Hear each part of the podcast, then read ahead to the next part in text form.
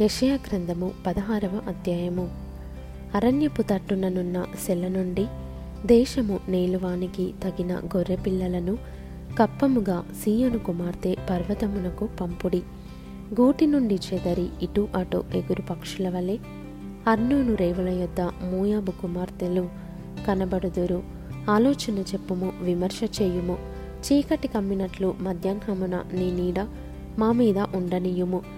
చెదరిన వారిని దాచిపెట్టుము పారిపోయిన వారిని పట్టనీయకుము. నేను వెలివేసిన వారిని నీతో నివసింపనిమ్ము. దోచుకొని వారు వారి మీదికి రాకుండునట్లు మోయాబియులకు ఆశ్రయముగా ఉండుము. బలాత్కారులు ఓడిపోయిరి సంహారము మానిపోయెను. అనగద్రొక్కువారు దేశంలో లేకుండా నశించిరి. కృప వలన సింహాసనము స్థాపింపబడును. సత్యసంపన్నుడై దాని మీద కూర్చుండి తీర్పు తీర్చునొకడు కలడు. దావిదు గుడారంలో అతడు ఆసీనుడై న్యాయము విచారించుచు న్యాయము జరిగించుటకై దీవరించును. మోయాబియులు బహుగర్వము గలవారని మేము వినియున్నాము వారి గర్వమును గూర్చియు వారి అహంకార గర్వ క్రోధములను గూర్చియు వినియున్నాము వారు వదరుట వ్యర్థము. కావున మోయాబియులు మోయాబును గూర్చి అంగలార్చుదురు. అందరును అంగలార్చుదురు. మోయాబియులారా కేవలము పాడయున్న కీర్హరెషెతు ద్రాక్ష పండ్ల అడలు దొరకక మీరు మూలుగుదురు. ఏలయనగా రెష్బోను పొలములు సిబ్మా ద్రాక్షవల్లులు వాడిపోయెను. దాని శ్రేష్టమైన ద్రాక్షవల్లులను జనముల అధికారులు అనగద్రొక్కిరి అవి యాజరు వరకు వ్యాపించెను. అరణ్యములోనికి ప్రాగెను.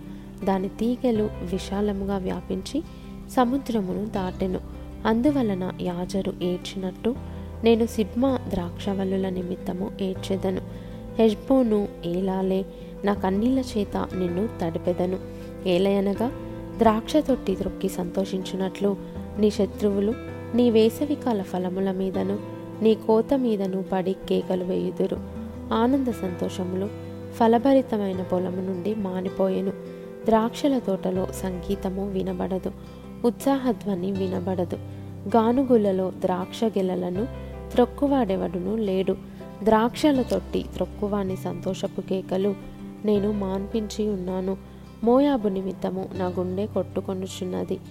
కీర్హరెషతు నిమిత్తము నా ఆంత్రములు సితార వలె వాగుచున్నవి.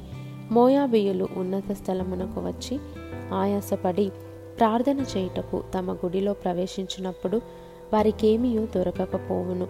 పూర్వకాలమున యహోవా మోయాబును గూర్చి సెలవిచ్చిన వాక్యము ఇదే. అయితే యహోవా ఇప్పుడు ఇలాగున ఆజ్ఞ ఇచ్చుచున్నాడు. కూలివాని లెక్క ప్రకారము మూడేళ్ళలోగా మోయాబీయుల యొక్క ప్రభావమును వారి గొప్పవారి సమూహమును అవమానపరచబడును. శేషము బహు కొద్దిగా మిగులును. అది అతి స్వల్పముగా నుండును.